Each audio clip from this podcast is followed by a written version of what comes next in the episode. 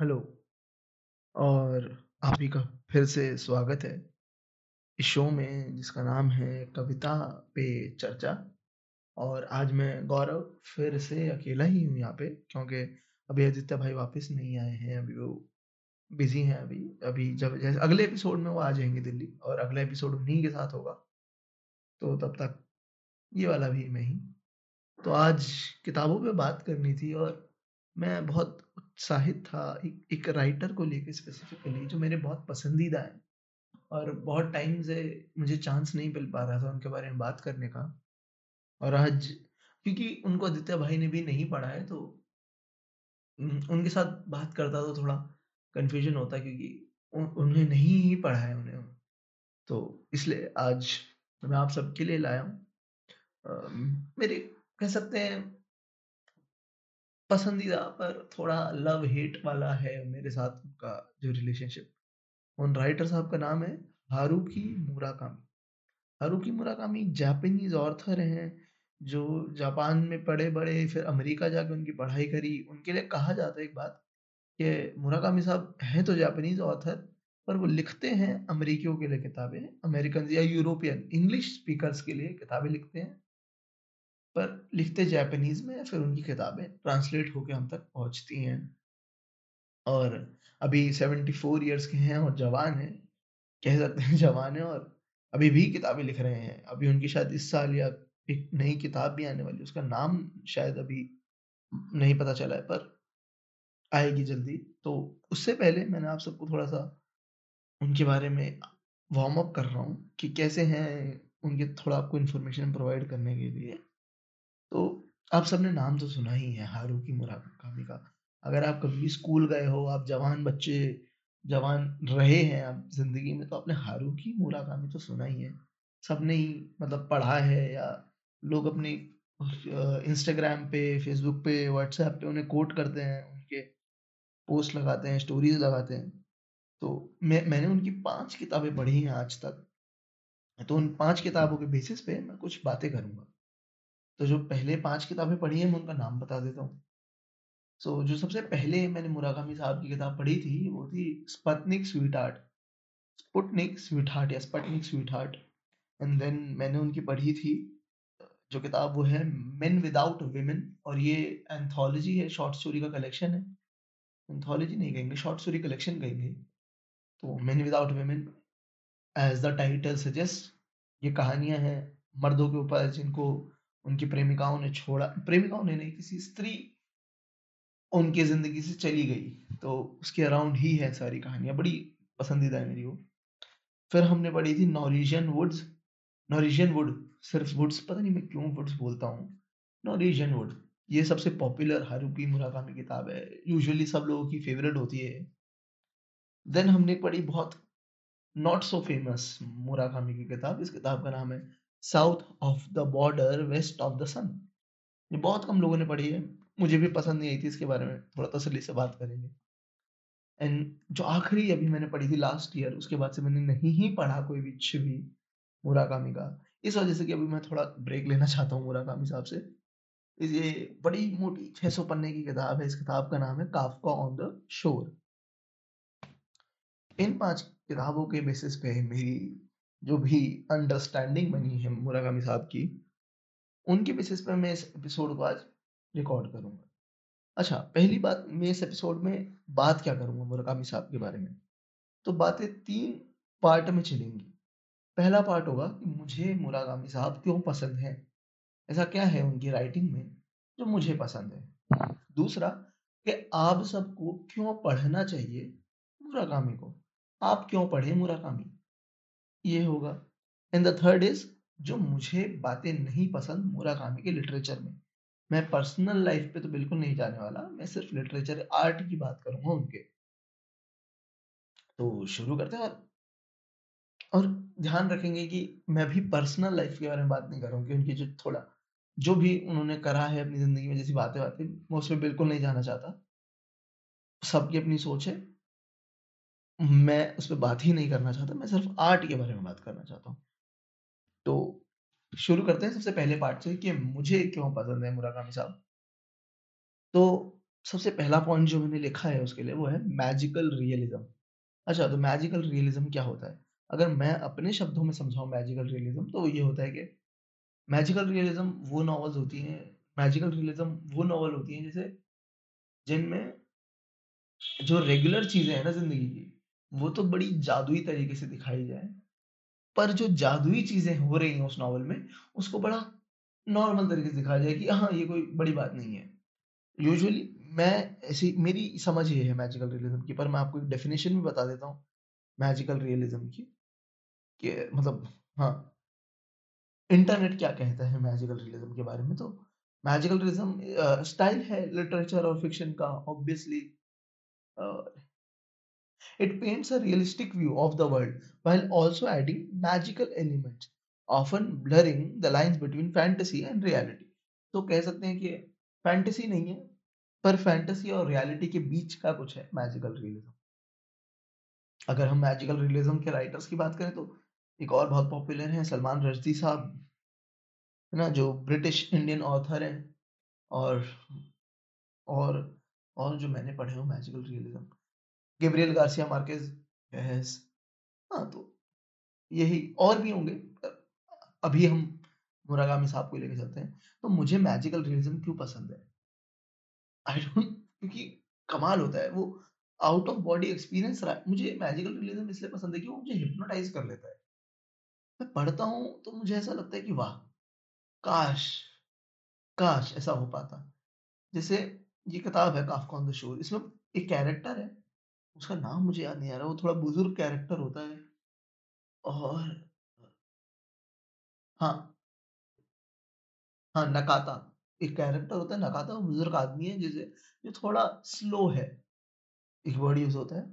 थोड़ा स्लो है आ, बाकी सब लोगों से पर उनके पास एक सुपर पावर है वो बिलियो से बात कर लेते हैं। ये सुपर पावर मैं पसंद करता कि मेरे पास भी होती। या फिर और इनकी इसी किताब में अगर हम देखें पत्नी स्वीट आर्ट में एक लड़की होती है जो प्रोटैगनिस्ट हमारी हाँ सुमायर या सुमेरी पढ़ सकते हैं, Sumire S U M I R E तो आप जिसे जैसे भी पढ़ें, वो गायब हो जाती है। तो जी मतलब ऐसा कुछ होता है, जैसे जो रेगुलर लाइफ में आप नहीं देखते, लोगों का भूतों को दिखना, लोगों का भूतों के साथ बातें करना काफका ऑन द शोर तो इसमें बहुत अजीब है कि आप पास्ट में चले जाते हैं, आप प्रेजेंट में चले जाते हैं, आप एक अलग वर्ल्ड में चले जाते हैं, जहाँ पे लोग हाइट में छोटे हैं, या फिर बचपन है लोगों का वहाँ पे, और लोग अपनी माँ को मिल रहे हैं, पर मैं स्पॉइल नहीं करना चाहता बट ये मुझे बहुत पसंद आता है, जब चीज़ें अजीब हो जाती हैं, जैसे mid night children mid night children में जो है कि सुपर पावर मिलती है बच्चों को, जो बारह बजे पैदा हुए थे, आज़ादी की तो ये मुझे बहुत पसंद आता है। ये मेरा पर्सनल चॉइस है कि मुझे मैजिकल रियलिज्म बहुत पसंद आता है। मैं बहुत कोशिश कोशिश करता हूँ ज़्यादा से ज़्यादा मैजिकल रियलिज्म पढ़ने की और पढ़ता भी हूँ और मैं चाहता हूँ कि आप सब भी कोशिश करें ज़्यादा से ज़्यादा मैजिकल रियलिज्म पढ़ने की क्योंकि मैजिकल रियलिज्म के थ्रू राइटर्स बहुत बार हिस्ट्री या फिर अपने कंटेम्प्रेरी वर्ल्ड का हमें ओवरव्यू देते हैं हमें समझाते हैं। और जैसे गैब्रियल गार्सिया मार्केज पूरा लैटिन अमेरिका का हिस्ट्री पेंट करते हैं हमारे सामने मैजिकल रियलिज्म के थ्रू एक फैमिली के थ्रू स्पेसिफिकली हाँ या फिर Salman Rushdie again midnight children से इंडिया आफ्टर इंडिपेंडेंस पूरा पेंट करते हैं इमरजेंसी तक की। वो भी मैजिकल रियलिज्म के थ्रू तो मुझे बहुत पसंद आता है क्योंकि मैजिकल रियलिज्म के राइटर बहुत ज़्यादा यूज़ करते हैं। हिस्ट्री को या रियल वर्ल्ड को, जो आसपास अभी हो रहा है, खबरों को इन सबको even god of small things में भी कह सकते हैं थोड़ा सा मैजिकल रियलिज्म है। पता नहीं क्यों, मुझे लगता है वो किताब थोड़ी सी मैजिकल रियलिज्म वाली है। वैसे उसमें कुछ है तो नहीं, बहुत ज़्यादा फिक्शन है। फिक्शन नहीं मतलब बहुत ज़्यादा रियल है वर्ल्ड पे बेस्ड है। मैजिकल रियलिज्म तो उसमें क्या ही है? नहीं, उसमें मैजिकल रियलिज्म नहीं उसमें मैजिकल रियलिज्म नहीं कहेंगे। सॉरी गलती हो गई। Not god of small things but हाँ ये सब किताबें। तो मुझे बड़ा पसंद आता है इसलिए मैं होरुकी मुराकामी को पढ़ना पसंद करता हूँ क्योंकि वो ज़्यादातर किताबों में मैजिकल रियलिज्म के साथ खेलते हैं। और जब मुझे पसंद है जो जॉनरा तो मैं पढ़ना पसंद करता हूँ मुराकामी साहब को। और कभी डिसअपॉइंट भी नहीं करते हैं वो अपने मैजिकल रियलिज्म के साथ। अगली बात उनकी नॉवलें थोड़ी काफ्का एस्क होती हैं। सो so अगेन ये क्या वर्ड है? काफ्का एस्क होना। सो काफका एस्क जो ये वर्ड है, ये आया है एक राइटर से, जिनका नाम था फ्रांस काफका जो मेरे बहुत पसंदीदा राइटर हैं। मेरा इंस्टाग्राम का न्यूज़ यूज़र नेम भी उन्हीं के नाम से इंस्पायर्ड है, काफिरो का काफ्का तो मुझे बड़े पसंद हैं और मुराकामी को भी बहुत पसंद है। इसमें, इसका अगर हम बात मतलब बताएँ कि काफका इस्क होता क्या है कि तो काफका इस्क का मतलब आप ऐसे समझ लीजिए कि जब कहानियाँ या बातें बहुत सेंसलेस हो जाती हैं डिसओरिएंटिंग हो जाती हैं कि आपको समझ ही नहीं आता है कि ये पहले हुआ, ये वो बाद में हुआ और बातें सेंस बनाना छोड़ जाती हैं कि ये हुआ क्यों? आखिर इसका मतलब क्या था? और वो रिजेंबल करता है फ्रांस का आपके राइटिंग को कि आपकी ब्यूरोक्रेसी दिखना सर्कल दिखना कि सब बार बार रिपीटेटिवली आप बस करे ही जा रहे हो, उसका कोई मतलब नहीं है। और दुनिया के मतलब कॉम्प्लेक्सिटीज को समझाना कि कैसे देखो हमारे आसपास कितना ब्यूरोक्रेसी में कॉम्प्लेक्सिटी बेवजह का ठूस रखा है। अगर हमने फ्रांस काफ्का की किताबें पढ़ी हों, जैसे, या शॉर्ट स्टोरीज पढ़ी हों, जैसे हंगर आर्टिस्ट या फिर एक और थी वो मेटामॉर्फोसिस द ट्रायल तो आपको थोड़ा सा समझ आ जाएगा कि हारुकी मुराकामी बहुत ज़्यादा इंस्पायर्ड है फ्रांस काफ्का से। तो अपनी क्रिएशंस में भी उसी को ही दिखाते जैसे, फिर अगर हम एग्जांपल लें किस किताब का ले इस बार हम एग्जांपल मेरा बार बार मन करता है काफका ऑन द शोर क्योंकि इसके टाइटल में भी काफका ऑन द शोर है। इसमें एक लड़का है जो अपना नाम ही बदल के काफका रख लेता है, क्योंकि उस बच्चे का फेवरेट राइटर है काफका। और इसमें भी ये बहुत चीज़ें हैं जो मीनिंगलेस है। एक पोर्टल का खुलना मीनिंगलेस होता है ऑलमोस्ट बंद होना भी मीनिंगलेस होता है। एक बच्चे का किसी लाइब्रेरी में जाकर रहना भी ऑलमोस्ट मीनिंगलेस है। और किसी हट में जाके फिर बाद में रहना भी मीनिंगलेस है। एक कैरेक्टर का किसी जर्नी पे निकल जाना मीनिंगलेस है, किसी कैरेक्टर का मरना मीनिंगलेस है, उसका एक एक कैरेक्टर है, उसका नाम है जॉनी वॉकर यस एक कैरेक्टर है जिसका नाम है जॉनी वॉकर वो जॉनी वॉकर नाम का कैरेक्टर एक बांसुरी बना रहा है, किनकी, बिल्लियों की सोल से से हाँ बिल्लियों की सोल से वो बांसुरी बनाता है, पर उसका कोई काम ही नहीं है। और वो सडनली खत्म हो जाता है वो प्लॉट और तुम सोचते हो वाई पर मेरे हिसाब से वो थोड़ा काफका है उनका ट्रेट है इस कहानी का। या फिर ये स्पटनिक स्वीट हार्ट है। इसमें पूरा पार्ट है, जब हम आइलैंड पे घूम रहे होते हैं, उस लड़की के बारे में पता कर रहे होते हैं, और फिर एंड में लगता है कि ये हम सब, हमने क्यों ही करा वो सब? क्योंकि कुछ हुआ नहीं एंड में हमने कुछ अचीव नहीं करा वो सब सर्च करके। पर शायद कंफ्यूजन में उस ही finding knowing of not knowing something में और बस कॉन्स्टेंटली ढूँढने में हमें बहुत सारे आंसर मिल जाते हैं और शायद एक, आ, एक हिंदी में हम कहते हैं ना कि क्या कहते हैं कि सफ़र ज़्यादा खूबसूरत है मंजिल मंजिल से भी ज़्यादा खूबसूरत है सफ़र।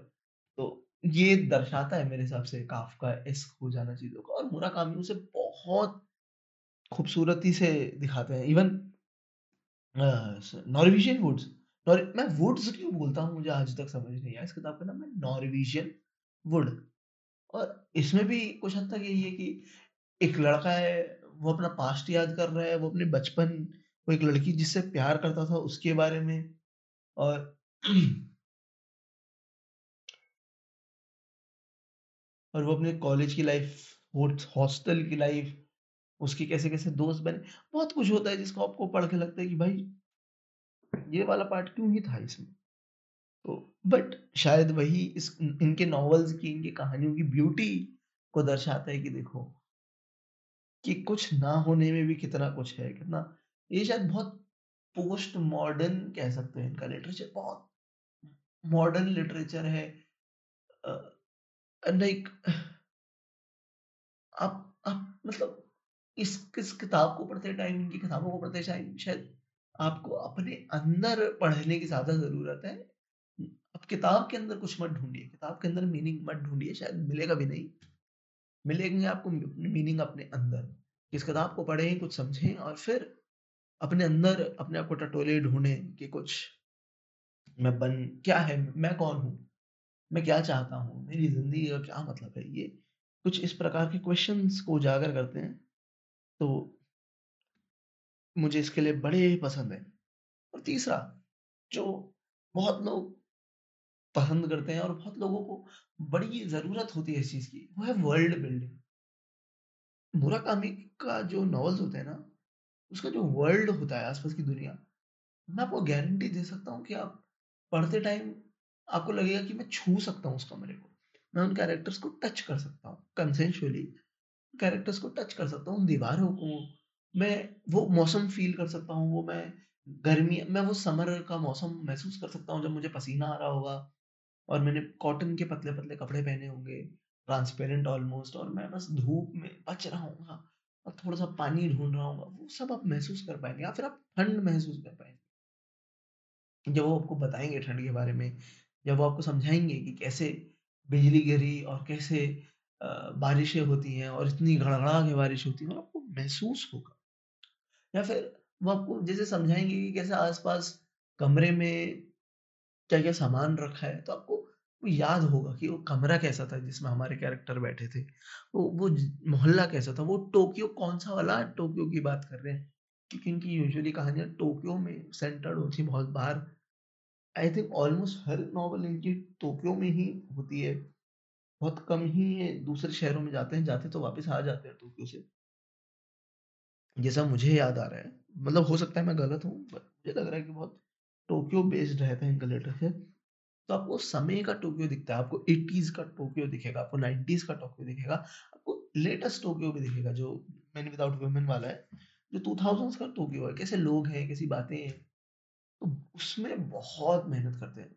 मुराका मुराकामी को पढ़ के आपको समझ आएगा आस-पास के बारे में और आपको अच्छा लगेगा, आप ऐसा लगेगा कि आप घूम आए, आप ट्रैवल करके आ गए हैं टोक्यो में, इनके सिर्फ़ नॉवल पढ़ के। ये बहुत अच्छी बात है और एक और चीज़ है कि मुराकामी बहुत पढ़े-लिखे हैं और ये उनकी लिटरेचर से दिखता है कि इन्होंने बहुत किताबें पढ़ी हैं, बहुत म्यूज़िक सुना है, बहुत फ़िल्में देखी हैं। क्योंकि ये बहुत ज़्यादा रेफ़रेंस यूज़ करते हैं जैज़ म्यूज़िक का, ब्लूज़ म्यूज़िक का क्लासिकल म्यूज़िक जो अमेरिकन क्लास जो sorry American not not American not American English classical music है जैसे मैं नाम भी नहीं याद मुझे, जैसे वुल्फगंग वुल्फगंग नाम था ना? हाँ, जैसे अ, मुझे नाम भी नहीं याद आ रहे शिट अरे यार! बीथोवन हाँ, बीथोवन और ऐसे-ऐसे वुल्फगंग शायद एक और था वुल्फगैंग उसका मुझे लास्ट नेम याद नहीं आ रहा जो एक्चुअली ज़्यादा पॉपुलर है।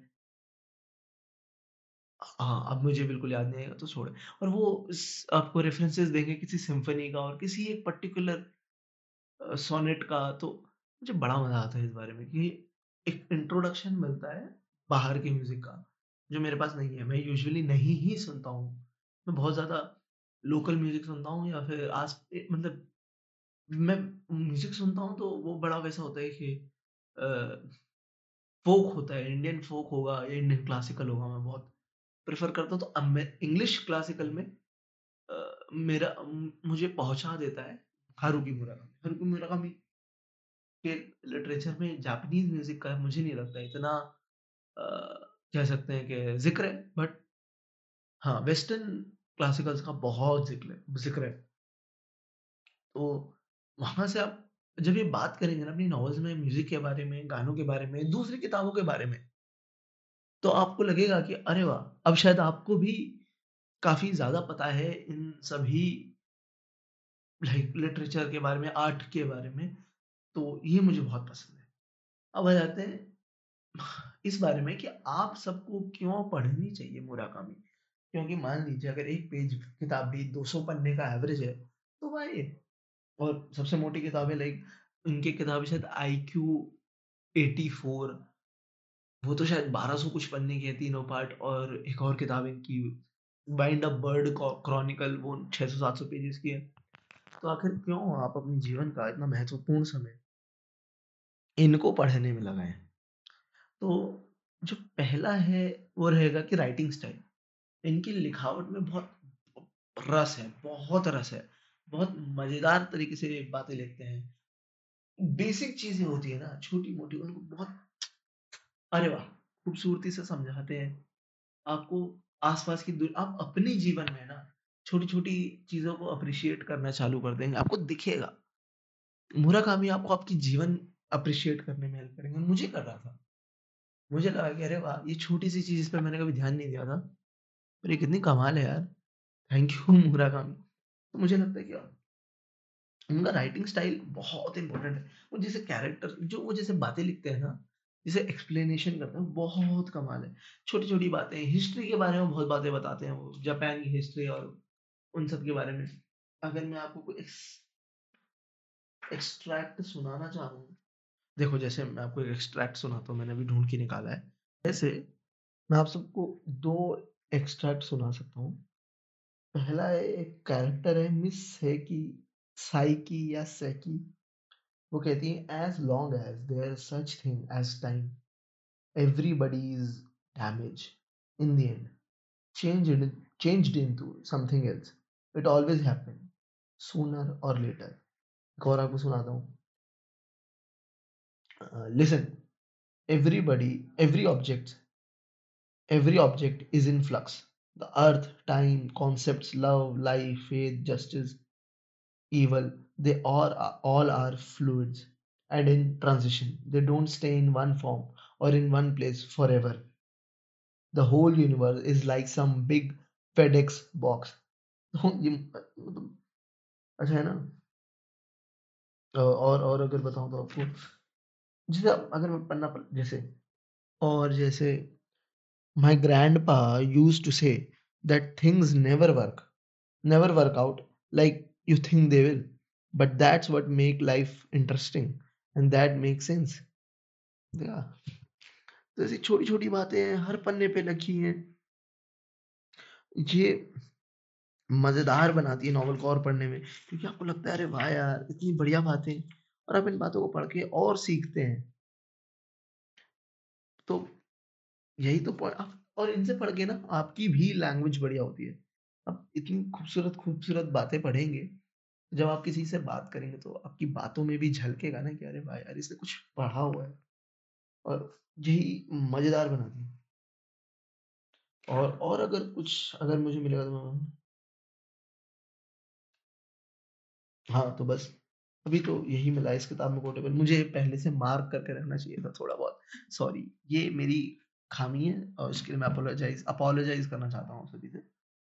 बाकी आगे किसी और नावल में कुछ और मिलेगा ना तो मैं ज़रूर आपको बताऊँगा, कि ये बहुत इम्पोर्टेंट है। इनकी किताबों में बहुत फिलोसफीज होती हैं ऑलमोस्ट छुपी हुई और दबी। अच्छा अगला अगला पॉइंट हम बताते हैं कि आपको क्यों पढ़नी चाहिए। वो है प्रोज़।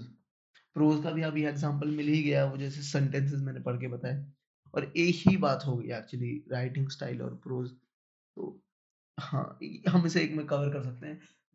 प्रोज़ क्या होता है मैं आपको समझाता हूँ। प्रोज़ होता है कि एक बात को कहना बड़ी पोएटिक तरीके से, ये होता है प्रोज़। देखो राइटिंग और spoken language in its ordinary form without metrical structure another term of sequence देखो जे, जे, मतलब प्रोज होता है कि आप वर्ड्स को कैसे अरेंज कर रहे हो और मतलब ये पोइट्री नहीं होती है ये होता है कि आप थोड़ा चीज़ों को घुमा के थोड़ा मुझे लगता है कि रस बना के अगर लिखते ना तो तो बस रस बना रहे जीवन का। प्रोज और नॉवेल्स में ही यूज़ हो पाते हैं मतलब फिक्शन या नॉन फिक्शन किताबों में। पोइट्री से अलग, इतना समझो। आप जैसे जैसे पढ़ोगे तो आपको रियलाइज़ होगा कि एक्चुअली प्रोज होते क्या है। खूबसूरत सेंटेंसेस का कैसे प्रयोग होता है और अगर आपको बहुत बेस्ट एग्ज़ाम्पल देखना है प्रोज का तो दो किताबें, फिर से मैं बोलूँगा गॉड ऑफ़ स्मॉल थिंग्स और मेरी favourite obviously midnight children again मैं दो, मैं जो भी बातें करता हूँ तीन चार किताबों के अराउंड करता हूँ। मेरा सारा नॉलेज मैं पढ़ी डेढ़ सौ किताबें हो चाहे ज़िंदगी में। सौ, डेढ़ सौ किताबें पढ़ी होंगी मैंने। बात मैं चार पाँच किताबों के अराउंड ही करता हूँ कि भाई, यही है मेरा सारा लिटरेरी नॉलेज बट हाँ इसको मैं इम्प्रूव करूँगा। मैं और किताबों के रेफरेंस यूज़ करना शुरू करूँगा। थर्ड बात वो है सेंसिबिलिटी के मुरागामी साहब कैरेक्टर्स को, इंसानों को बहुत ही ऊपर के लेवल पे समझते हैं। जो हमें भी अप्रिशिएट करने में हेल्प करता है कैरेक्टर्स को, उनकी लाइफ को, उनके स्ट्रगल्स को।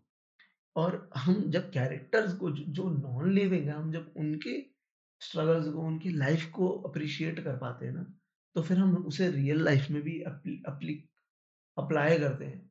और वहाँ से हम भी देखते हैं कि अरे वाह अगर हम इस कैरेक्टर से सिंपथी रख सकते तो फिर हम लोगों से सिंपथी रखना शुरू करते हैं। और ये इम्प्रूवमेंट में ही काम आता है एज हम सबकी ज़िंदगी में।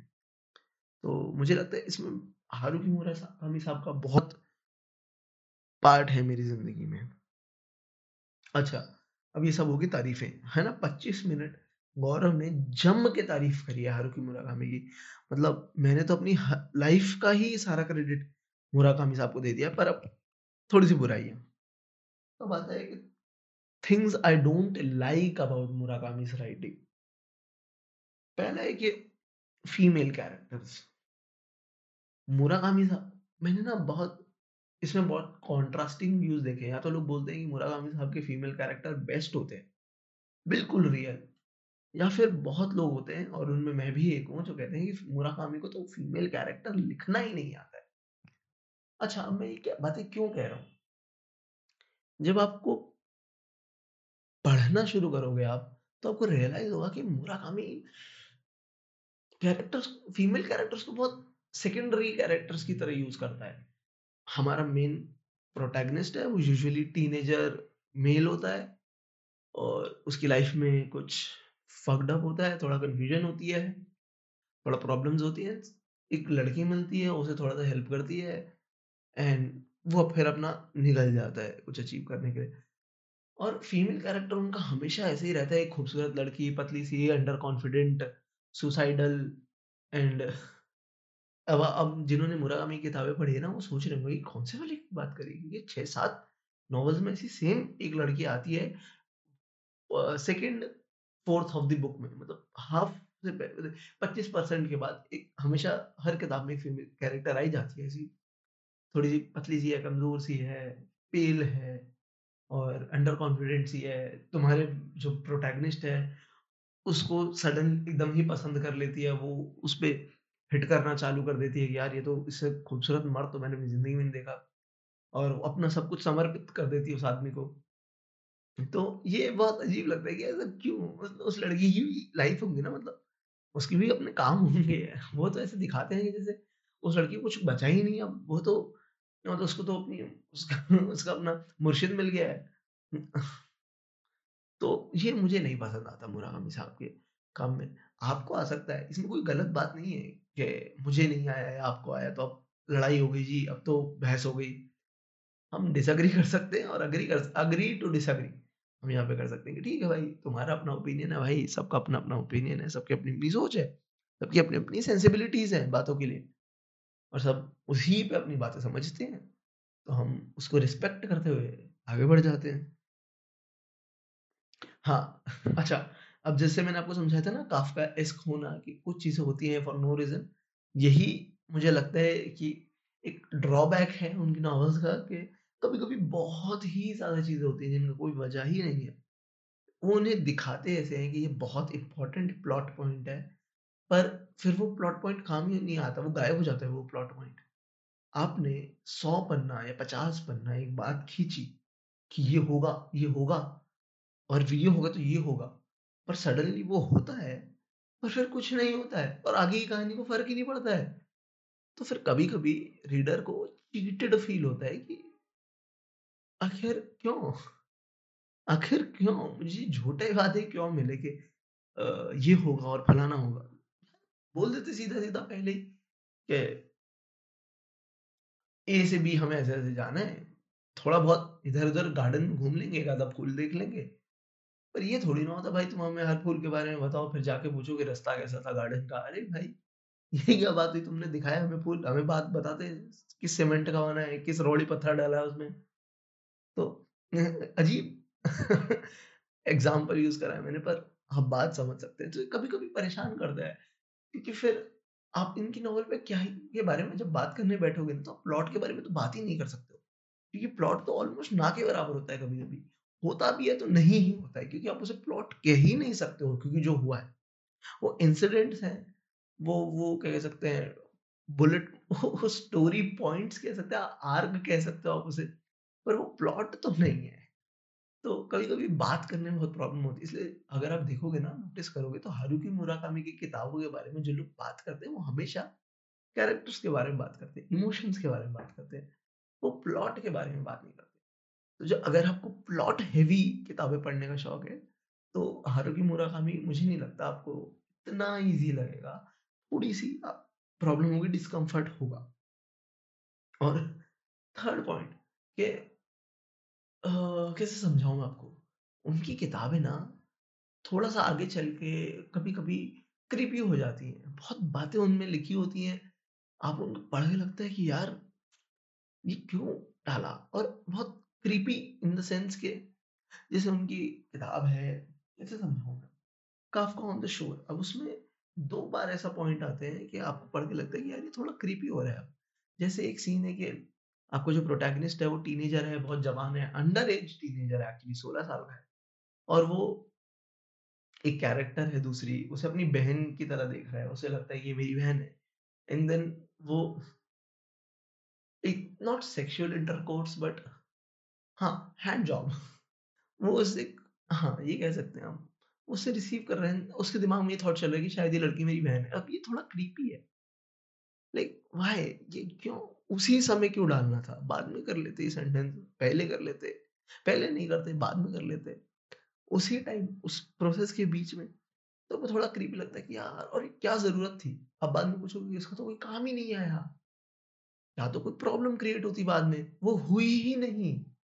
फिर हमने क्यों वो पढ़ा? या हो सकता है कि जो मेरा अंडरस्टैंडिंग ऑफ़ द वर्ल्ड है, वो डिफरेंट होगा। थोड़ा कंजर्वेटिव होगा comparatively to someone living in a western country but still थोड़ा सा लगता है कि यार इवन एंड में एक पार्ट आता है अगेन इसी किताब में काफका ऑन द शोर में के हमारा वही टीनेजर प्रोटैगनिस्ट फिर से सेक्स करता है पर एक ओल्डर महिला के साथ और वो मानता है कि ये महिला ये ये फीमेल है जो कैरेक्टर है ये मेरी मदर है और होती भी एक्चुअली उसकी मदर भाई इंसिस्ट की क्या ज़रूरत थी? या फिर कौन सी किताब थी इनमें से? मुझे याद नहीं आ रहा, शायद नॉरिजियन वुड्स में। हमारा जो प्रोटैगनिस्ट एक घोस्ट के साथ सेक्स करता है और फिर एंड में एक बहुत बूढ़ी औरत के साथ और बहुत अजीब तरीके से उसे एक्सप्लेन कर रखा है।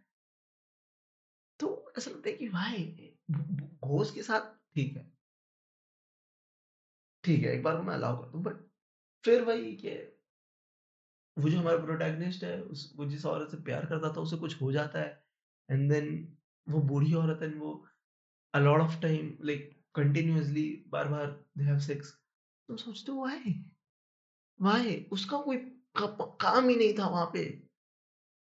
अगेन वही इंडियन कॉन्शियस इंडियन साइकी आ गया मेरा बीच में। बट प्लॉट के हिसाब से भी अकॉर्डिंगली भी वो ज़रूरी नहीं था।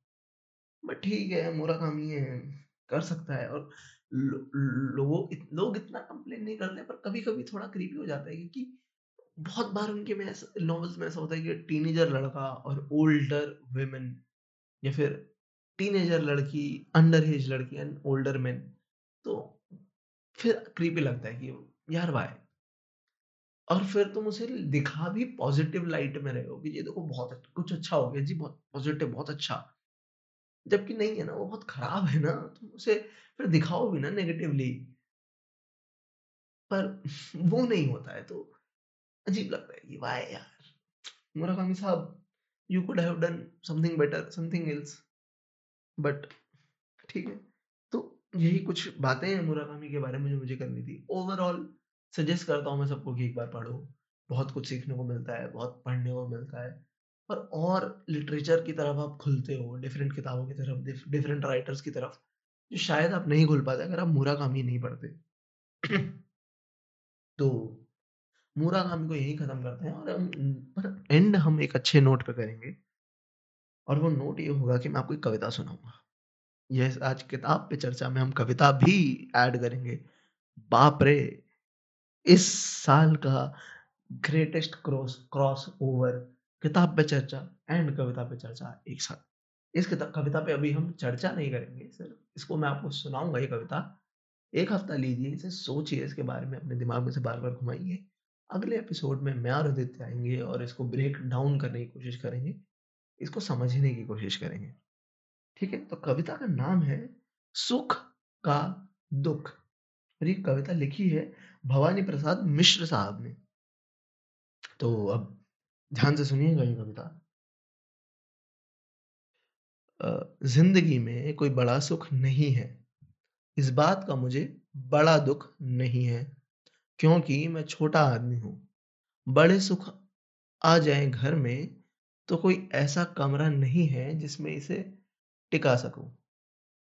यहाँ एक बात, इससे भी बड़ी दर्दनाक बात यह है कि बड़े सुखों को देखकर मेरे बच्चे सहम जाते हैं। मैंने बड़ी कोशिश की है उन्हें सिखा दूँ कि सुख कोई डरने की चीज़ नहीं है, मगर नहीं। मैंने देखा है कि जब कभी कोई बड़ा सुख उन्हें मिल गया है रास्ते में, बाज़ार में या किसी के घर, तो उनकी आँखों में खुशी की झलक तो आई है, किंतु साथ-साथ डर भी आ गया है।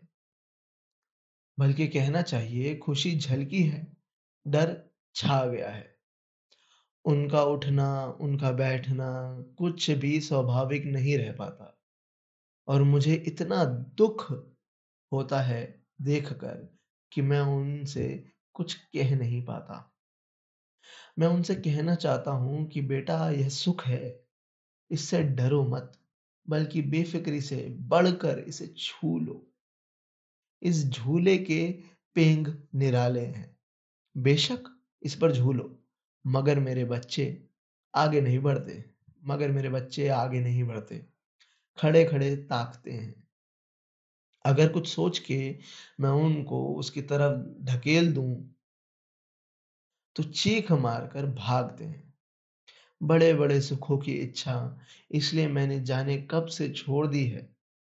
कभी एक गहरी कभी एक गगरी उन्हें जमा करने के लिए लाया था, अब मैंने उन्हें फोड़ दी है। तो मुझे ये कविता बड़ी कमाल लगी, बहुत सोचना पड़ेगा अभी इसके बारे में, पर मैंने अभी आपकी तरफ़ छोड़ दी है कविता। सोचिए इसे अपने दिमाग में घुमाइए कि आपका क्या इंटरप्रिटेशन है। अगर आप हमें बताना चाहें तो हमारे इंस्टाग्राम खुले हैं, काफिरो अंडरस्कोर का under underscore Kafka, mind underscore versus underscore me और हमारी ईमेल एड्रेस भी है Hindi Gharana at gmail dot com वहाँ पे भी हमें मेल लिख सकते हैं। चित आप हमें पत्र भी भेज सकते हैं, पोस्ट कार्ड भेज दीजिए हमारे पीओ बॉक्स पीओ बॉक्स तो नहीं हमारे पास, हमारे पास पत्र भेज दीजिए नांगल राया हम वहाँ से जाके कलेक्ट कर लेंगे। आप आप भेजिए हमें। क्योंकि बात करने से ही बातें बढ़ती हैं, बात करने से ही ज्ञान बढ़ता है, बात करने से दुनिया खुलती है। और बातें ही तो हैं। क्या है इंसान के पास? सब कुछ बातें ही हैं हमारे मुझे लगता है कि हमारे पास सब कुछ बातें ही हैं, हमारा इवोल्यूशन, हमारी कहानियाँ, सब कुछ बातों पे ही तो है। तो बस इन्हीं बातों के साथ हम ये सिलसिला खत्म करते हैं और फिर मिलेंगे और बातों के साथ, जिनका नाम होगा कविता पे चर्चा। तब तक के लिए धन्यवाद।